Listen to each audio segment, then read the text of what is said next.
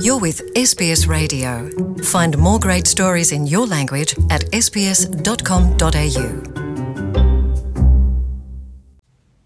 Olá, viva Luciana, boa tarde a todos.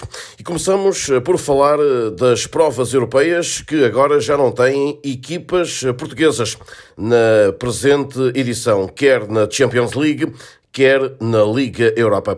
Na Liga dos Campeões terminou o sonho do Benfica após a derrota por 3-1 em casa, frente ao Liverpool.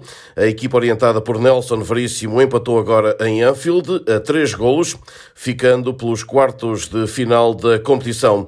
Mesmo sem Rafa, foi Diogo Gonçalves o escolhido para o seu lugar. As águias enfrentaram um Liverpool em poupanças, Van Dijk, Arnold, Robertson, Tiago Alcântara, Mané e Salah, por exemplo, começaram no banco e até assustaram logo aos 13 minutos, num vistoso remate de Everton. Porém, o golo inicial foi mesmo do Liverpool, aos 23, tirado a papel químico do primeiro tento, também no jogo da primeira mão em Lisboa, com o central Konaté a surgir na grande área benfiquista e a cabecear para o fundo da baliza de Vlachodimos.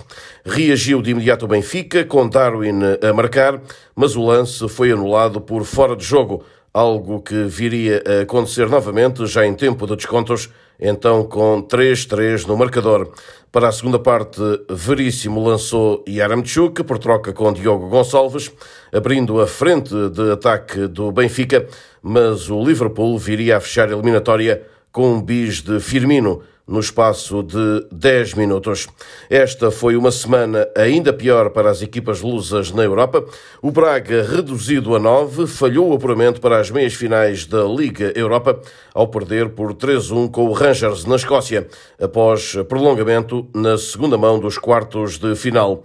Depois da derrota em Braga por 1-0, a equipa escocesa deu a volta à eliminatória com golos de Tavernier aos 2 minutos e 44, o segundo de penalti, e Ruf aos 101, contra um tento de David Carmo, que forçou a tempo extra com um tento marcado então aos 83. Os arsenalistas, que já tinham estado nos quartos em 2010-2011, época em que perderam a final para o Futebol Clube do Porto, acabaram com menos 2 jogadores devido às expulsões de Turmena aos 42 minutos e de Yuri Medeiros aos 105, este acabando mesmo por prejudicar bastante a equipa do Sporting de Braga. O jogador, mais tarde, acabou por reagir a esta expulsão.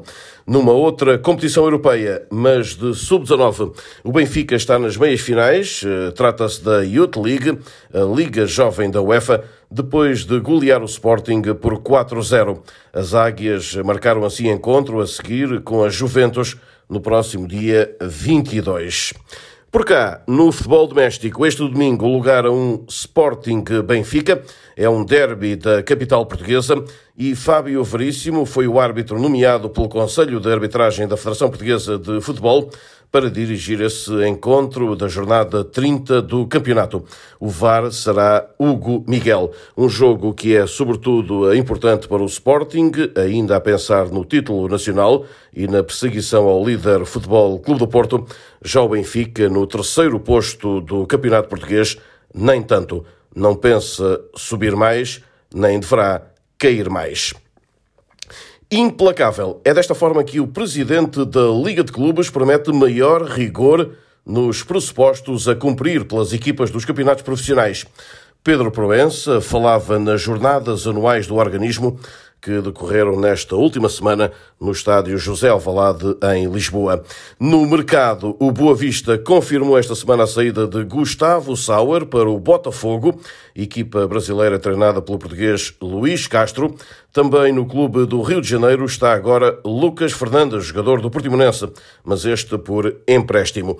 Ainda no Brasil, o Atlético Paranaense estará à procura de sucessor, e esse sucessor poderá ser Daniel Ramos, ex-treinador do Santa Clara, o que pode elevar para 5 os representantes nacionais na presente edição do Campeonato do Brasil, no qual já estão Abel Ferreira, no Palmeiras, Paulo Sousa, no Flamengo, Vítor Pereira, no Corinthians e Luís Castro no Botafogo.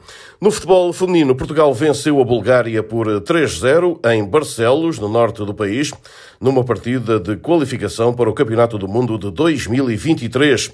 Com este triunfo, a equipa das Quinas mantém o terceiro lugar do alinhamento, agora com 16 pontos, estando a 2 da Sérvia, que venceu também nesta jornada a Alemanha por 3-2, e a 5 das germânicas, que estão no topo da classificação. A próxima jornada, a penúltima desta fase de apuramento para o Mundial da Austrália e Nova Zelândia, será decisiva para Portugal, que joga na Sérvia a 2 de setembro. E a judoca Telma Monteiro está entre os 6 feridos de um acidente de viação ocorrido em Castelo Branco.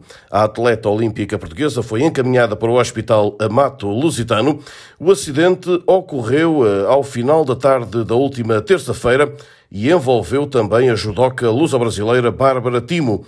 Seguiam na mesma viatura, para além de Telma e Bárbara, o judoca Rodrigo Lopes, uma jovem da formação do Benfica, clube a que está ligada Telma Monteiro, e uma funcionária de um emblema local que ia a conduzir e que sofreu uma fratura no dedo de uma mão. Todos foram observados no hospital. Para além da viatura com os atletas, um veículo pesado esteve envolvido no acidente e Telmo Monteiro, horas depois, reagindo, reconheceu que este foi um enorme susto.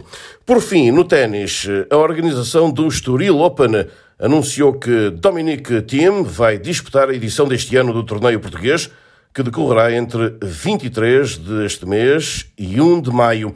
O tenista austríaco, o segundo wildcard anunciado, depois de João Sousa, é o atual número 51 do ranking ATP, mas já foi número 3 mundial.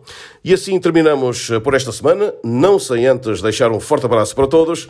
De Lisboa, Rui Viegas, para a Rádio SBS da Austrália.